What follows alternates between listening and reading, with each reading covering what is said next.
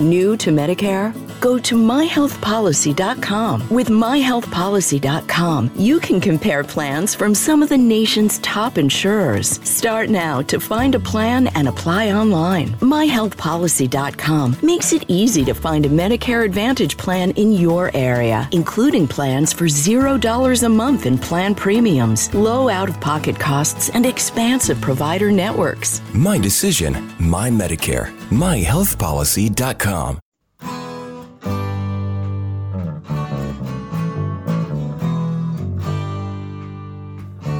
Bem-vindo a mais um podcast do Senhor Tanquinho. Eu sou o Guilherme. E eu sou o Rony.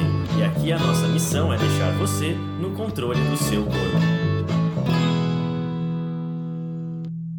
Fala Tanquinho e Tanquinha, esse podcast está sendo oferecido a você pela loja Tudo Low Carb. O que é a loja Tudo Low Carb? É basicamente um e-commerce onde todos os produtos que estão à venda são próprios para a sua dieta baixa em carboidratos. Então é muito legal, porque eles têm ótimos preços, todos os produtos são baixos em carboidratos e é lá que a gente encontra os nossos próprios ingredientes. Inclusive, eles quiseram dar um presente muito bacana para você é o seguinte: você vai na loja online, você vai encontrar todos os produtos que você quiser, entre oleaginosas do tipo castanha do Pará, amêndoas, nozes, queijos, chips de parmesão, adoçantes como eritritol e xilitol, lanchinhos práticos, macarrão com jaque, cacau em pó e todo tipo de alimento ou ingrediente que você quiser utilizar para incrementar a sua dieta low carb, você vai encontrar lá. É incrível e eu recomendo que você compre lá porque os preços são bons, os produtos são ótimos e eles também apoiam essa nossa iniciativa iniciativa do podcast. Tendo dito tudo isso, hora do show.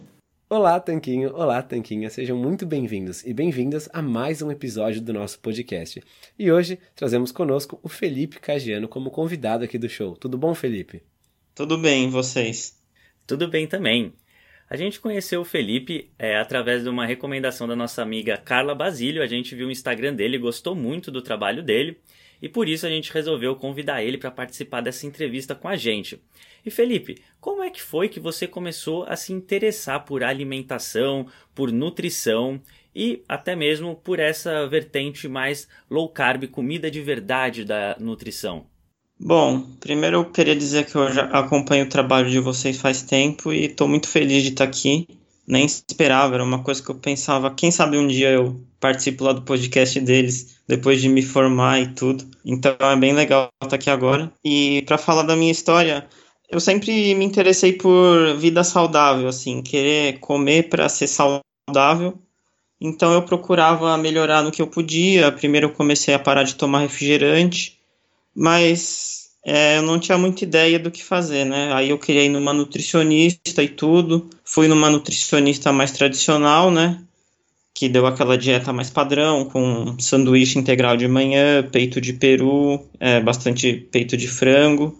E mas aí os resultados não eram tão legais, né? Eu ia junto com a minha namorada, a Júlia, e era meio desagradável seguir a dieta, principalmente para ela, assim. Ela não gostava de comer tudo desnatado e tal.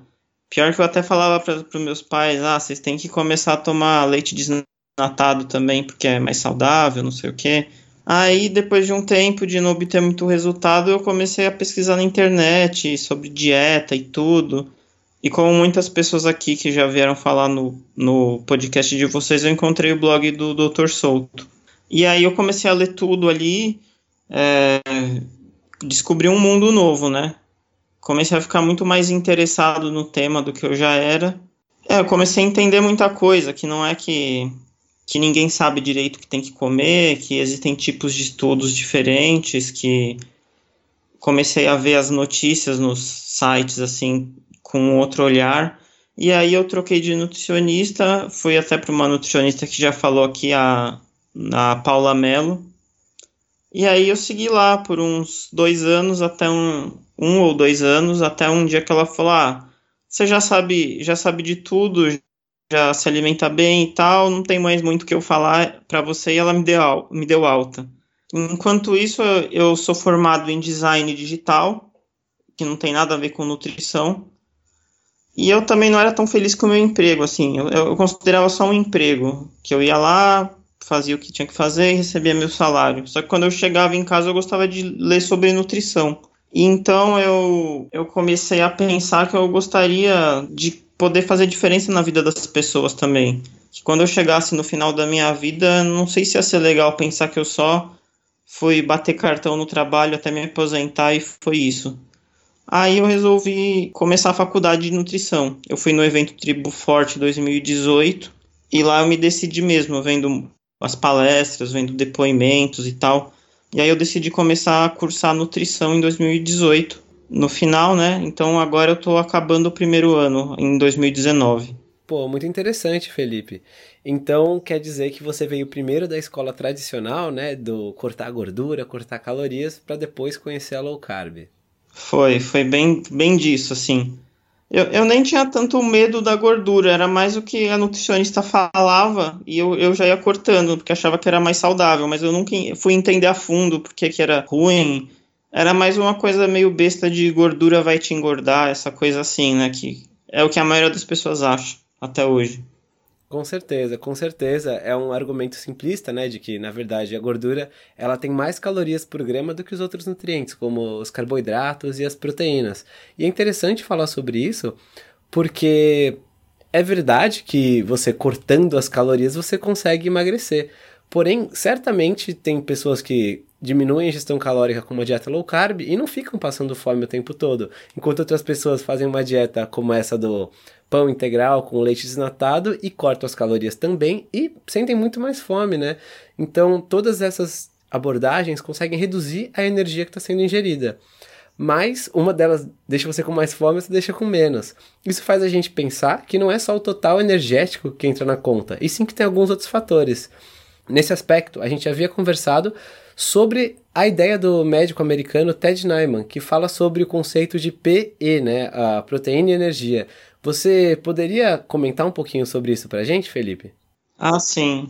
É um assunto que me interessa bastante. É, e falando só o que você falou da dieta low carb ser às vezes mais fácil, um, um exemplo é meus pais, por exemplo, que quando eu pedia para eles diminuírem a gordura, o, o leite desnatado e coisa do tipo, era muito mais difícil para eles aderirem mas eu consegui fazer eles seguirem a low carb e eles tiveram perda de peso, tiveram melhora, é, por exemplo, de refluxo, que eles tinham muito, assim, nem era intenção, mas só de seguir a dieta já nem precisava mais tomar o remédio, assim, depois de um tempo. A dieta que o Ted Neyman preconiza, é, isso vem de um, de um conceito chamado ecologia nutricional, que esse conceito foi é, descoberto, vamos dizer assim, criado por dois pesquisadores australianos, que é o Dr. Rubenheimer e o Dr. Simpson. Eles têm muitos estudos publicados em relação a isso, que eles começaram a pesquisar é, a ecologia nutricional. O que seria isso? Seria o que um animal precisa comer é, em relação ao que ele tem de disponível. Aí eles começaram a perceber que todos os animais eles precisam comer uma certa quantidade de energia e uma certa quantidade de proteína. E cada animal tem uma variação diferente. Por exemplo, o gato acho que tem 50% de proteína, o cachorro um pouco menos, o rato menos. E aí eles começaram a fazer vários testes. O que aconteceria se, por exemplo, ele tivesse mais energia disponível do que proteína e vice-versa? Aí eles descobriram que quando o animal tem menos proteína do que energia, disponível, por exemplo, tem só uma fruta ali que é 90% energia e 10% carboidrato. Ele vai comer quantas frutas forem necessárias para atingir a quantidade de proteína que ele precisa.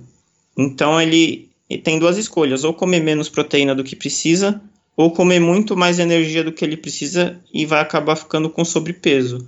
O animal, inclusive o ser humano, sempre escolhe comer mais e inconscientemente, né? Vai ficar com sobrepeso, mas ele nunca prioriza ficar sem a proteína. Só que o oposto é justamente o contrário. Se tem, por exemplo, uma fruta lá que é 70% proteína e 30% energia, ele vai comer a quantidade de proteína que ele precisa e vai parar por aí. Então, quer dizer que quanto mais proteína você come, menos calorias você ingere. E o oposto é verdade também. Quanto menos proteína você ingere, mais calorias você vai, vai comer para tentar chegar nesse seu target proteico. E o que você falou de, das calorias importarem, tem muito, muito essa discussão né, na comunidade low carb, de gente que fala que não importa, que importa. Mas quando a gente pensa em proteína, essa coisa das calorias parece que fica bem menos importante. Porque tem vários estudos até, um estudo que eles tentaram fazer uma pessoa comer proteína além da conta. Foram um superávit calórico de 800 calorias de proteína e essas pessoas não ganharam gordura. Então isso aí já mostra que essa história do balanço energético, quando tem proteína no meio, já é uma coisa um pouco mais duvidosa.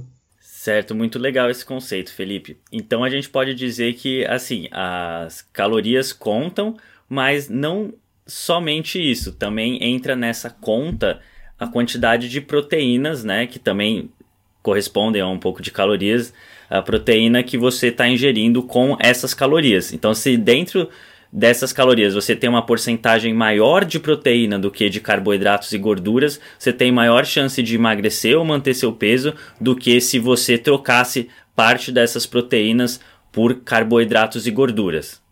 É, exatamente. Ele classifica que tem a proteína e a energia, né? Eu acabei não definindo o que é energia. Energia é carboidrato e gordura, né? os dois como uma coisa só. Então, as calorias de energia seriam carboidrato e gordura. Então, essas calorias realmente são mais importantes, porque se comer muita energia, você vai acabar engordando. E só que quanto a gente come é meio que regulado pelo o que a gente come, né? Dependendo do que a gente come, a gente vai acabar comendo mais ou menos. Então, tentar limitar a quantidade de calorias sem pensar primeiro no que você vai comer é meio uma inversão da, da ordem da coisa, eu, eu acho. Ah, com certeza, faz total sentido. Porque se você inverter a ordem, né, como você estava dizendo, a pessoa vai estar tá muito preocupada com um grau de complexidade muito grande, quando ela podia simplesmente mudar a seleção de alimentos, vamos dizer assim, que vai compor a dieta, a alimentação do dia a dia dela. Nesse aspecto, que tipo de alimentos fornecem uma relação de proteína para energia favorável para quem está ouvindo a gente agora, gostou da ideia e quer emagrecer usando esse conceito? Então, eu vejo que vocês sempre comentam que as receitinhas não devem fazer parte do dia a dia, né? Uma coisa mais pontual. E dá para entender bem o porquê disso, porque qual o problema desse tipo de receitinha? É que a proporção proteína e energia dela acaba não sendo muito alta, além dela ser bem palatável, né? Geralmente essas receitas têm bem mais gordura ou até um pouquinho de carboidrato do que proteína em si. Então elas não vão favorecer você a comer menos. E como elas são gostosas, você vai comer mais ainda. Então, que seriam alimentos com uma boa proporção é, proteína e energia? Uma maneira fácil de ver isso é você pensar, por exemplo, olhando uma tabela nutricional, algum alimento que tenha a mesma quantidade de gramas de proteína e de gordura. Por exemplo, um bife que tem 22 gramas de proteína e 22 gramas de gordura, por exemplo. Isso aí é uma boa proporção. Daria uma dieta, por exemplo, se a pessoa só comesse isso, daria uma dieta de 70% gordura, 30% proteína, que é considerada alta proteína. E é fácil encontrar esses alimentos no dia a dia. O ovo, por exemplo, ele tem mais ou menos 7 gramas de proteína para 6 de, de gordura. É, a maioria das carnes, a não ser que você pegue umas carnes muito gordurosas, tem uma relação boa praticamente todas as proteínas naturais, assim, animais, né? E, ou então você pode até balancear durante o dia, você come um patinho no almoço e uma picanha à noite. Então, quando a gente está falando de carnes e proteínas animais, é muito fácil. Outros alimentos que têm uma boa proporção proteína e energia são os vegetais. Claro, alguém vai pensar, mas vegetal não tem proteína, mas eles também não têm energia é, eles são muito pouco densos em relação à energia. Se a gente conseguisse comer, sei lá, quilos e quilos de, de vegetais, ele teria uma boa proporção de proteína, relativamente falando. Então, se você ficar nas carnes e vegetais, e vegetais eu estou pensando também nos legumes, né? Que, por exemplo, abobrinha, berinjela, pimentão, esse tipo de coisa. Todos esses têm uma boa proporção de, de proteína e energia. Basicamente é a feira e açougue mesmo evitando é, o que, que, seria que não teria tão, uma proporção tão boa. Por exemplo, os queijos, dependendo do queijo, vai ter mais gordura do que proteína. As castanhas, a mesma coisa. A castanha talvez seja ainda pior porque ela tem mais carboidrato e mais gordura do que proteína, né? Tem os dois, é uma relação proteína-energia pior. E o creme de leite tem uma proporção péssima, é praticamente só gordura. Mesma coisa com a manteiga, com azeite, esse, esse tipo de gordura adicionada acaba prejudicando um pouco se a intenção da pessoa é emagrecer. Então é ficar na, mesmo na feira e açougue. Perfeito, Felipe. Então, só para deixar claro para quem está nos ouvindo, a proporção que a gente está falando, né, que você falou no caso do bife, de 70% de gorduras para 30% de proteínas, é com relação às calorias, né? Porque, como você falou, a quantidade em gramas é igual, né? É, para lembrar que um grama de gordura tem mais ou menos 9 quilocalorias e um grama de proteína tem mais ou menos 4 calorias. É por isso que a gente chega nessa proporção de 70% das calorias das gorduras e 30% das proteínas.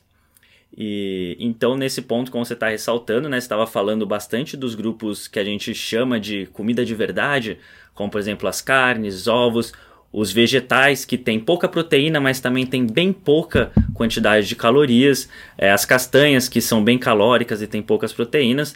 E nesse ponto é, a gente tem também aquilo que a gente não costuma pôr no grupo de comida de verdade, que são aqueles alimentos elaborados bastante com bastantes farinhas e açúcares, né? Farinhas e açúcares que são bem pobres em proteínas e bem ricos em carboidratos, ou seja, em energia. Então aí mais um ponto contra esse tipo de alimento.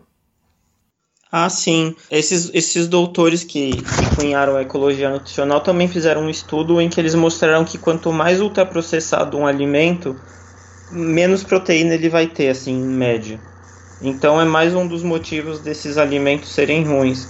Até ruins para a saúde, né? Porque até faz sentido, porque, por exemplo, quem desenvolveu pode ter pensado nisso. Se o alimento tem muita proteína, a pessoa não vai consumir muito disso. Mas se ele tiver pouquinha proteína, é, a pessoa vai ficar com vontade de comer dois pacotes, por exemplo. É, e uma coisa interessante da, do conceito do proteína energia, de repente a pessoa pode até pensar isso com os próprios carboidratos. Se ela não quer comer uma dieta low carb, por exemplo, ela pode tentar manter um equilíbrio entre a proteína e o carboidrato alguns estudos que eu estava vendo também, eles analisaram é, o que, que uma pessoa come quando ela tem comida à vontade, assim, como se fosse estudar um animal comendo na natureza, assim, o que, que a pessoa come. E depois eles analisarem muitos estudos que vir, viram isso, eles chegaram à composição da dieta que faz a pessoa comer mais e a dieta que faz a pessoa comer menos. A dieta que faz a pessoa comer mais tem 10% de proteína, 40% de, de gordura e 50% de carboidrato. E a dieta que faz a pessoa comer menos é justamente o oposto: 10% carboidrato, 40% de gordura e 50% de proteína. É o inverso. Daí a gente pode concluir que a proteína é o que faz você comer menos e o carboidrato é o que faz você comer mais. E a gordura é neutra. Então, tem gente que gosta de, de, que acha que, por exemplo, precisa adicionar mais gordura na dieta para, sei lá, para ser mais saudável, para conseguir uma cetose melhor. Mas a gordura é neutra, na verdade. O que importa é, é mais a quantidade de carboidrato e de proteína. São meio inversos, assim, uma balança. O Ted Neyman até fala que para você emagrecer, você só precisa de cinco passos, que é trocar o que você come de carboidrato por proteína. E os outros passos ele fala, ah, não precisa de mais nenhum. Então, só com isso você já conseguiria é, uma grande melhora em relação a, ao peso. Ah, excelente. Ótimos pontos, Felipe.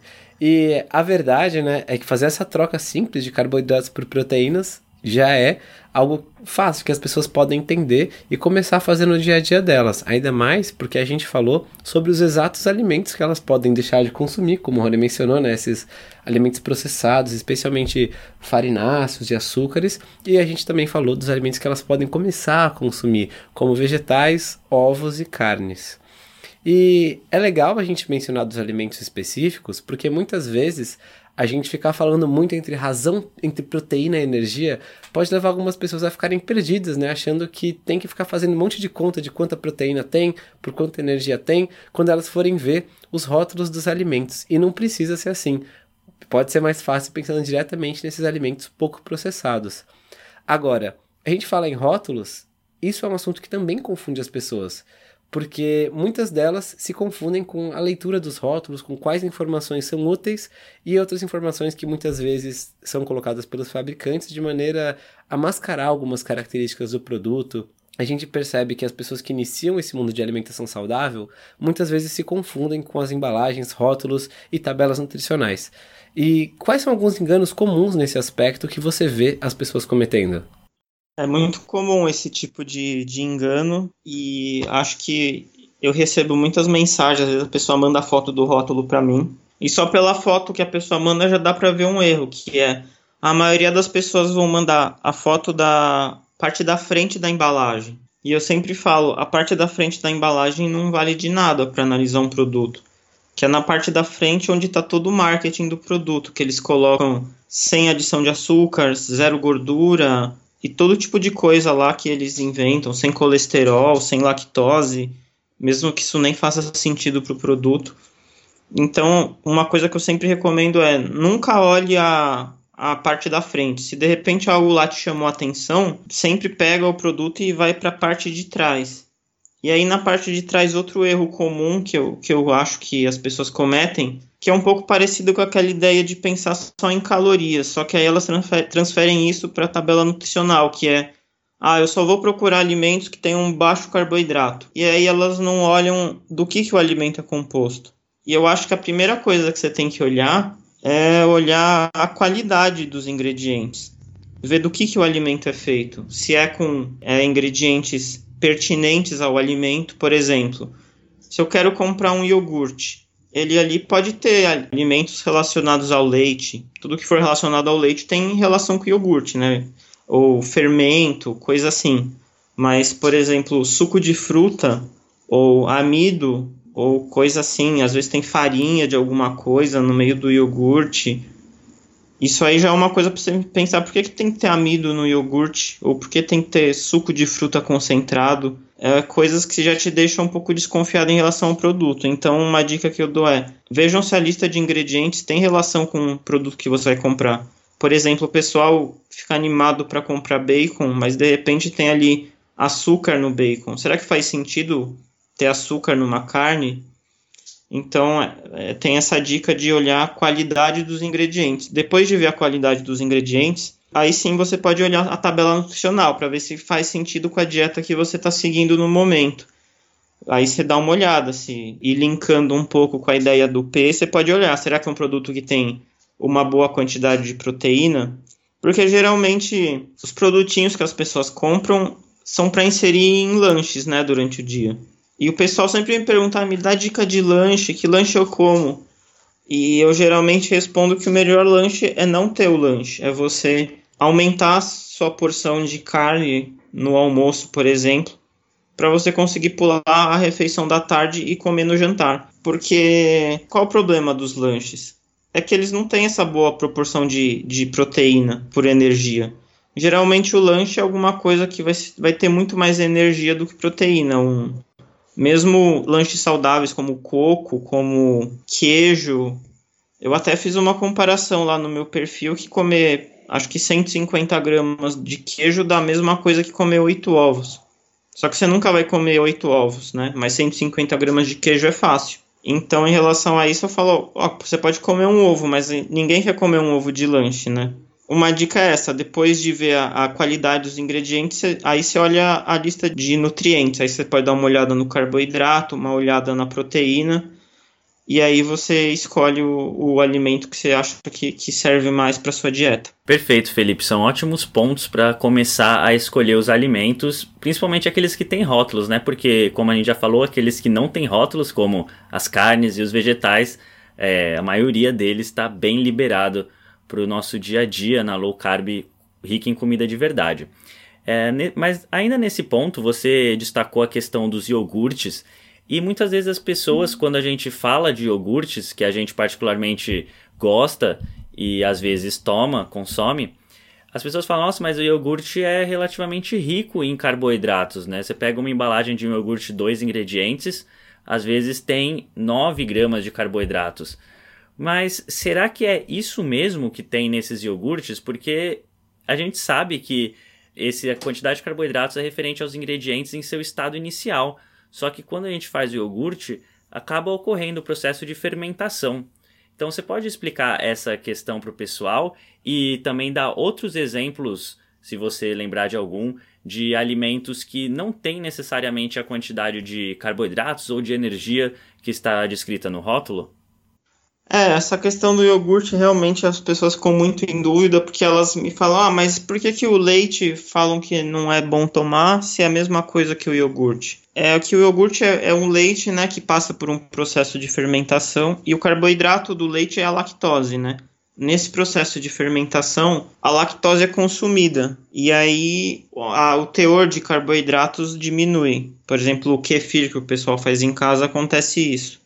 É, e no iogurte, eles colocam na tabela nutricional a, a é, os dados da matéria-prima ali, do leite. Aí a gente fica um pouco em dúvida só de quanto carboidrato realmente tem no iogurte. É uma coisa que não dá para saber com certeza. Eu estou tentando até descobrir, mandei alguns e-mails para alguns fabricantes e estou esperando a resposta, mas é perceptível que tem menos carboidrato que o, que o leite. Só de você experimentar que você percebe que o gosto é bem mais azedo, né? Se, se ele tivesse a mesma 9 de carboidrato que tem lá, ele seria mais doce, que é o que dá aquele sabor mais doce.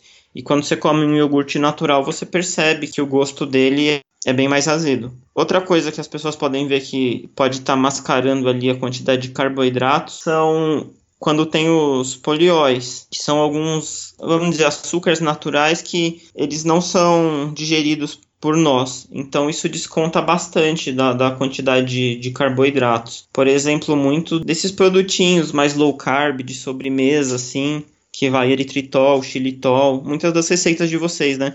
Às vezes, se a pessoa olhar a quantidade de carboidrato, ela se assusta, mas se ela for olhar embaixo os tipos de carboidrato ali que são, vai diminuir bastante. E tem a questão das fibras, né, que o pessoal conhece um pouco mais, que os carboidratos fibras, eles podem ser descontados do carboidrato total. Então, você vê uma fruta que tem, sei lá, é, 10 de carboidrato mais 7 de fibras. Então, essa fruta, na verdade, vai ter só 3 de carboidratos líquidos. Então, essa é mais uma, uma coisa que você pode pensar para escolher o seu produto melhor. Aí, voltando na coisa da, da lista de ingredientes, uma coisa que é bem básica, mas talvez tenha alguém que não sabe, é assim: o primeiro ingrediente é o mais presente no alimento. Então, você sempre tem que dar prioridade a isso. Porque, por exemplo, às vezes tem chocolate amargo que tem açúcar na composição. Mas aí você vê lá que ele é praticamente o último ou penúltimo ingrediente. Então já é uma opção melhor. Ou de repente você quer comprar um chocolate um pouco mais doce só do açúcar não ser o primeiro ingrediente já mostra que é um produto com um pouco mais de qualidade, ou pelo menos um pouco menos de açúcar do que, do que outros concorrentes. Ah, excelente, Felipe.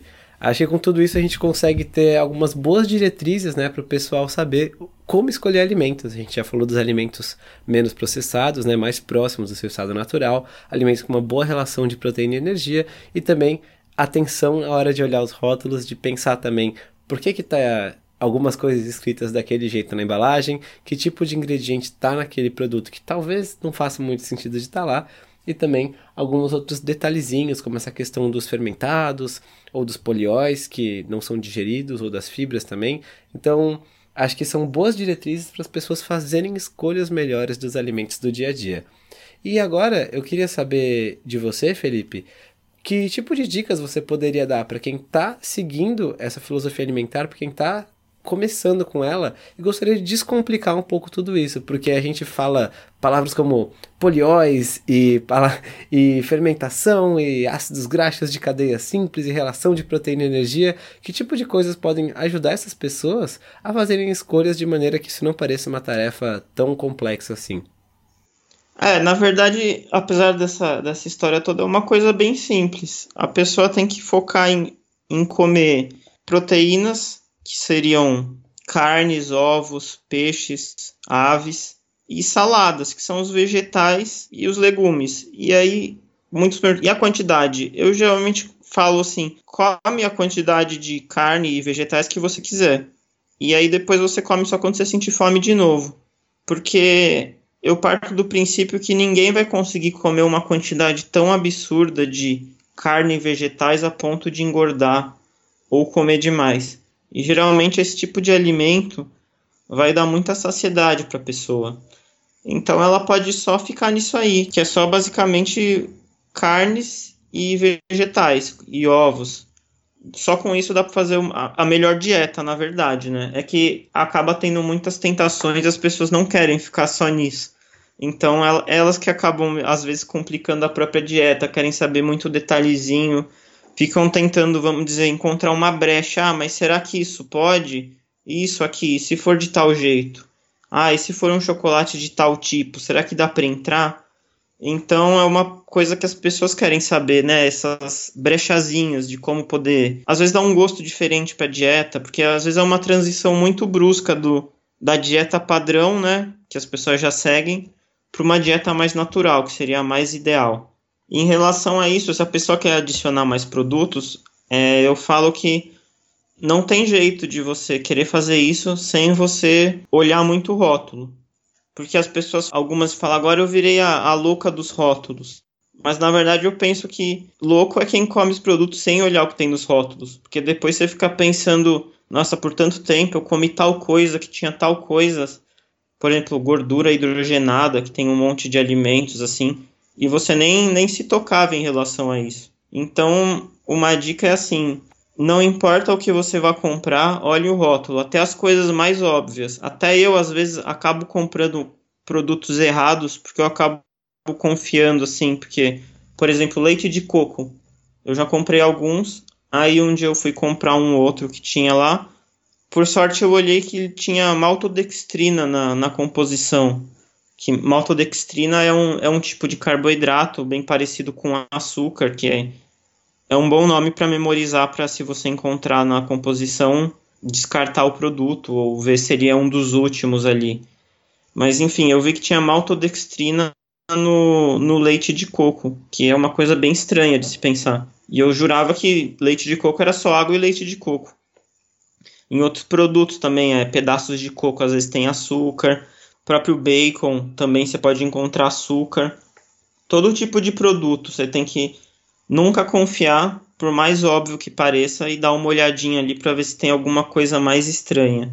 Outra coisa também que as pessoas acabam tendo dificuldade são nas bebidas, né, da dieta, porque o que a pessoa está acostumada é com refrigerante e suco, que geralmente é suco de caixinha, que, é, que se você for ver a caixinha também, não é só suco que tem lá, às vezes está longe de ser o principal ingrediente. Então, aí tem que também ter uma espécie de reeducação, tentar beber mais água nas refeições, usar mais chás, o café e uns sucos que dá para encaixar melhor, por exemplo, na dieta low carb seria um suco de maracujá, suco de limão, os próprios sucos que você faz em casa. Outra dica também é, por exemplo, a pessoa gosta muito de suco de uva integral, né? E é um suco que tem uma quantidade bem alta de carboidratos apesar dele ser natural, é uma coisa que pode acabar prejudicando a dieta. Então a pessoa pode diluir bastante em água, coloca um pouquinho de suco e bastante água. Isso aí dá para seguir para quase qualquer suco, assim. Por exemplo, suco de laranja, que é até um pouco demonizado, assim, na comunidade low carb. Se a pessoa espremer um pouquinho, uma laranja, por exemplo, e colocar bastante água, diluir ele bem, dá para tomar, por exemplo. É tudo questão de, de ir adequando assim a, as quantidades. É, e é até estranho eu falar em adequar as quantidades agora, depois de ter falado o que eu falei no começo, né?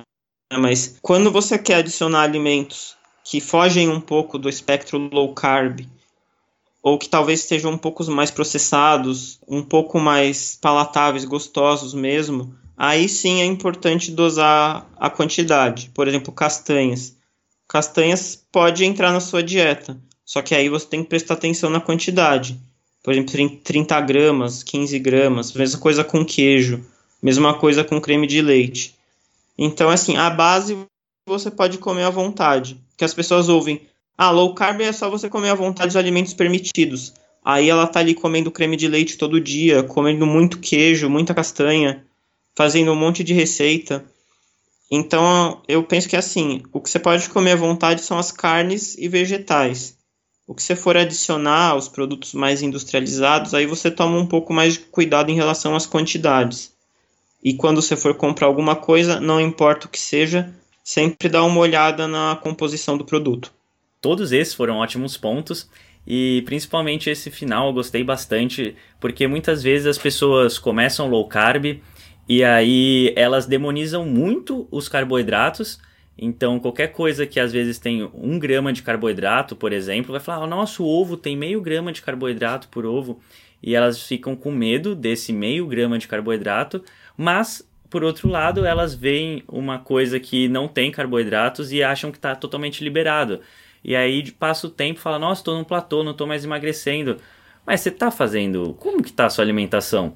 A pessoa fala, ah, tá tudo certinho, tô comendo carne, ovo, e depois de cada refeição eu tomo uma lata inteira de creme de leite, porque não tem carbo. Aí você fala, é, então, né, tem esse, esse problema. É meio que uma falácia do carboidrato, né? Uma falácia de você achar que só por não ter carbo tá tudo liberado e você não precisa se preocupar com mais nada.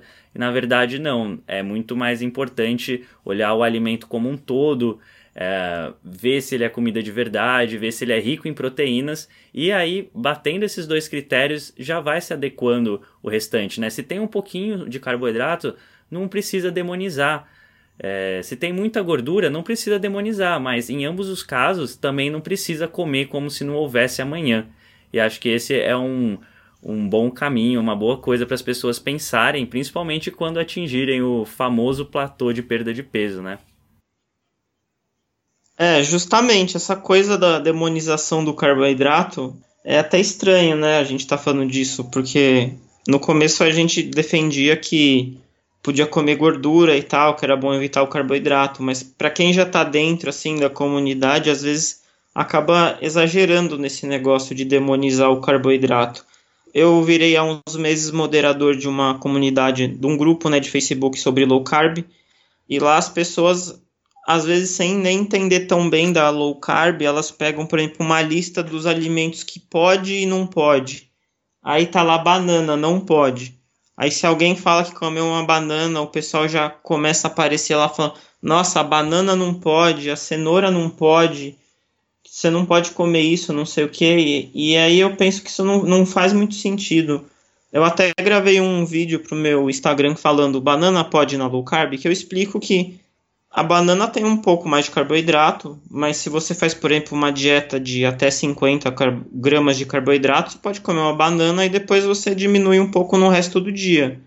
Então, esses alimentos que são, por exemplo, dá para fazer uma low carb e comer dois pedacinhos de batata, por exemplo. Em relação a carboidratos na low carb, é questão de você ver a, a quantidade. E outra coisa também que você falou, do que a pessoa acaba comendo creme de leite e tal às vezes a pessoa me fala, ah, eu, eu vou comer, eu quero comer uma sobremesa low carb no Natal, eu preciso achar umas sobremesas. Às vezes vale a pena a pessoa, por exemplo, panetone. Eu falo, olha, já que você tá de dieta e não tá mais, sei lá, comendo 10, 20 panetones em todos esses meses de Natal, você pode chegar lá e comprar, sei lá, o melhor panetone que tem com açúcar mesmo e come um desses no, no Natal. Um dia que você comer um doce não vai te, te estragar toda a sua dieta, contanto que você volte, né? Então, às vezes, acho que perde um pouco o sentido a pessoa querer fazer uma sobremesa low carb, que tem, às vezes, até mais calorias que a sobremesa comum, só para continuar na low carb, mas na verdade vão ser calorias vazias que você vai estar tá ingerindo ali, porque essas sobremesas não são ricas em nutrientes. O melhor que dá para achar nesse aspecto é comer uma barra de proteína assim de sobremesa de vez em quando, mas geralmente não é isso que a pessoa quer. Então, uma outra dica que eu digo é tentar fazer assim. Por exemplo, a pessoa antes comia um pote de sorvete por semana, aqueles potes de 2 litros. Então, agora, ela não precisa ficar procurando ou fazendo um sorvete low carb. Claro, ela pode fazer se ela quiser consumir, talvez com um pouco mais de frequência, mas ao invés, já que ela não come mais 2 litros de sorvete por semana, ela pode sair uma vez por mês e ir lá na melhor sorveteria de, da cidade comer um potinho. Isso é outra coisa muito legal, é não ter esse tipo de coisa em casa, né? Esses produtinhos. Quer comer? Come fora de casa. Quando você estiver num restaurante, quando você estiver em alguma festa, alguma coisa assim que você acha que vale a pena, você consome. Então, acho que nesse sentido, às vezes perde um pouco o motivo de querer fugir tanto dos carboidratos a qualquer custo, mesmo que você tenha que ingerir um monte de calorias a mais, que aí não, não tem muito sentido isso. Boa, ótimos pensamentos a respeito de exceções e uma de certa forma, né, algo que a gente defende cada vez mais, que a gente enfatiza, na verdade, cada vez mais, sempre defendemos, mas que cada pessoa consiga encontrar o seu próprio equilíbrio na alimentação. Para algumas é uma exceção aqui e outra ali, pontual. Para outras pessoas, o próprio equilíbrio, ela não se distanciar dessa alimentação por alguma questão de saúde ou porque ela tem algum tipo de assim, ela se descontrola quando sai da alimentação e tem algum tipo de compulsão. Então é bacana lembrar para as pessoas que tem outras opções, né? Se você pode sair da dieta, se você ajustar coisas como frequência e quantidade, e aí cada um vai achar o que é melhor para si. E Felipe, você mencionou que gravou um vídeo para o seu Instagram. Essa é a melhor maneira de te acompanhar? Para quem está ouvindo a gente até aqui e quer saber mais sobre você, qual é seu Instagram? Ah, meu Instagram é felipe.cagiano com dois Gs. E é lá que eu posto praticamente todo o meu conteúdo.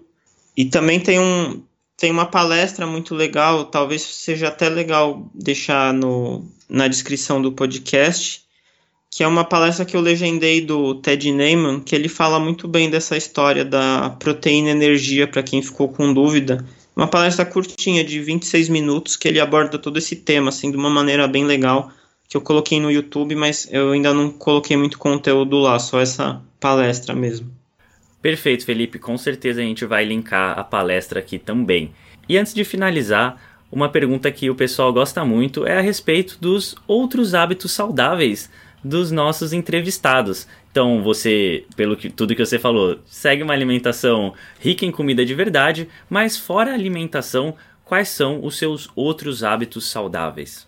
Eu faço musculação quase todos os dias.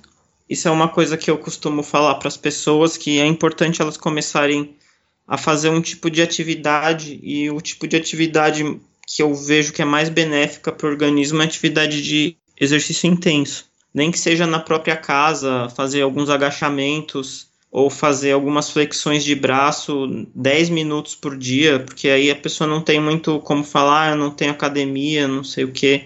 Dá para fazer uma flexão de braço uma vez por dia durante 10 minutos, que você já vai ter um benefício interno para o seu organismo. Além de da musculação, que eu sempre vou, quando não vou, eu tento fazer alguma coisa em casa também. Flexão, agachamento, alguns exercícios aí. E dá para encontrar fácil no YouTube hoje em dia, muita coisa para fazer em casa. Outra coisa que eu tento fazer, que eu imagino que é muito difícil para as pessoas e que eu tô sempre falando no meu, meu Instagram, é tomar sol. Porque durante o, o dia da semana é difícil tomar o sol. Quem trabalha em escritório, tudo, tem que almoçar, não dá para tomar muito sol. O que eu faço é no final de semana eu tento tomar bem mais sol, porque a vitamina D é uma coisa acumulativa você consegue, de certa forma, compensar o que você deixou de tomar sol no final de semana. Então vale a pena você, por exemplo, ir passear num parque ou andar mais a pé, que aí você já aproveita para fazer um pouco mais de atividade física e acaba tomando sol ao mesmo tempo. E além disso, é a alimentação, né? Que eu realmente como mais comida de verdade, é bastante foco em proteínas mesmo, ou em carnes e tal. E é mais isso mesmo. O sono eu sei que é um aspecto importante, eu, eu tento dormir as horas que eu preciso, mas é, é óbvio que é mais difícil durante o dia a dia, né? E são mais esses dois hábitos aí, de tomar sol e fazer o exercício. Ah, excelente, Felipe. Acho que todos esses hábitos, né? Esses de tomar sol e fazer exercício são evoluções que as pessoas muitas vezes passam a ter essas preocupações, esses cuidados depois de mudar a alimentação. Realmente para nós foi também assim, foi algo como a gente mudou a alimentação, tinha tanta energia que não sabia o que fazer com ela, começou a querer fazer exercício, depois começamos a cuidar de outros aspectos da saúde, como a exposição ao sol de maneira inteligente e o sono também. Então é bem bacana ver que vários dos nossos entrevistados relatam esses mesmos interesses, né? Essa percepção, sentem na pele, além de saber por estudos e tudo mais, que esses hábitos impactam bastante a nossa qualidade de vida. E Felipe, queria agradecer a você pela participação hoje aqui no podcast. Acho que ficou um episódio bem rico. A gente conseguiu falar tanto de conceitos mais abstratos, né, para quem não conhecia a relação de proteína e energia, quanto de coisas mais simples sobre como ela pode fazer escolhas melhores no mercado, como olhar rótulos, interpretar os rótulos dos alimentos e montar as bases da dieta, sabendo o que é importante controlar a quantidade e o que ela pode comer mais livremente. Então, queria agradecer você por ter separado esse tempinho para conversar com a gente sobre isso e educar nossos ouvintes sobre esses assuntos tão importantes. Ah, obrigado, foi muito legal participar aqui. Foi uma honra estar aqui falando com vocês. E para deixar uma mensagem final que eu tinha lembrado de falar, é que às vezes as pessoas acabam tendo muitos problemas, até de saúde, e de repente uma coisa que elas nem estão pensando que a dieta pode resolver esses problemas. E não é porque eu acredito que a dieta ela, ela cura alguma coisa. É que a maioria dos problemas que eu vejo de hoje em dia são causados por uma dieta ruim. Então, alterando isso, a pessoa acaba tendo um monte de benefício que nem imaginava além do peso. O exemplo dos meus pais que eu falei no começo, que eles tinham refluxo e tomavam remédio, já tinham ido em médico e não sei o que, e de repente, deixando de comer o pão de manhã, resolveu. E eu leio o caso todo dia de pessoas que tinham algum tipo de probleminha que quando a pessoa trocou a dieta para uma coisa mais natural, acabou resolvendo esse problema junto, sem nem ter essa intenção. Então fica essa mensagem aí para os ouvintes. Ótimo, Felipe. Essa é uma ótima mensagem para a gente encerrar o episódio de hoje. E novamente a gente queria agradecer muito você pelo seu tempo, por ter concedido essa entrevista para a gente. Realmente ficou um episódio muito bacana. Abordamos vários assuntos acionáveis, né? Como, por exemplo, prestar atenção nos rótulos dos alimentos que as pessoas compram. Por isso que a gente quer te agradecer muito e também agradecer a todo mundo, a todos os nossos ouvintes, a quem nos escutou até aqui. Então, muito obrigado, Felipe, e muito obrigado a você que está nos escutando. É isso aí, tanquinhos e tanquinhas. Toda segunda-feira tem episódios novos e a gente se fala com você na segunda-feira que vem. Se você tiver algum comentário, deixa lá no nosso site. E todos os episódios que a gente faz com entrevistas tem uma seção de comentários embaixo. A gente vai adorar ouvir seu feedback, suas sugestões e elogios e muito mais, tá certo? A gente se fala na segunda-feira que vem. Um forte abraço do, do Senhor Tanquinho. Fala Tanquinho e Tanquinha, esse podcast está sendo oferecido a você por nós. Isso, por mim e pelo Rony e pelo nosso programa Guia Dieta Cetogênica. O Guia Dieta Cetogênica é um curso em vídeo com todas as informações passo a passo para você seguir uma dieta cetogênica de sucesso. E como bônus para você que escuta os nossos podcasts, a gente colocou dentro do programa, na área de membros especial, todos os nossos produtos já publicados até hoje. Então, são dezenas de livros de receitas, são centenas de receitas tem também o nosso livro de texto e teoria, né, das 120 dúvidas sobre alimentação saudável respondidas, que foi elogiado inclusive pelo Dr. Souto, pelo Rodrigo Bomeni, pelo Danilo Balu e por vários e vários convidados que já passaram pelo nosso podcast. E tem tabelas, infográficos, textos explicativos, resumos em PDF, um grupo secreto no Facebook e muito, muito mais. Então, convido você a conhecer o nosso programa Guia Dieta Cetogênica. O jeito mais fácil de fazer isso é acessando senhortanquinho.com/gdc. Letra G de guia, D de dieta e C de cetogênica. senhortanquinho.com/gdc. Você vai ter acesso ao programa completo e a gente vai amar te receber lá dentro da área de membros. Total Wine and More announces points with a purpose. Now through September 13th, collect five times points on wines and spirits. Points earned equals a matching donation to local charities. Up to $2 million in total. Shop with us today or visit TotalWine.com. Terms and conditions apply. I'm enrolling in Medicare soon, and it had me a little confused. Then I found MyHealthPolicy.com. With MyHealthPolicy.com, I could go online and compare Medicare Advantage plans from some top rated national insurers including $0 monthly premium plans. I can learn about plans in my area and talk with a licensed insurance agent if needed. MyHealthPolicy.com has made doing my research a whole lot easier. My choice, my Medicare, myhealthpolicy.com. New to Medicare? Start now. Go to myhealthpolicy.com to learn about some of the top rated Medicare Advantage plans in your area, including plans for $0 a month in plan premiums, low out of pocket costs, and expansive provider networks. If you're thinking about a Medicare Advantage plan, myhealthpolicy.com is a great place to go to find a plan that meets your needs. Learn more about your options, even talk with a licensed insurance agent. MyHealthPolicy.com.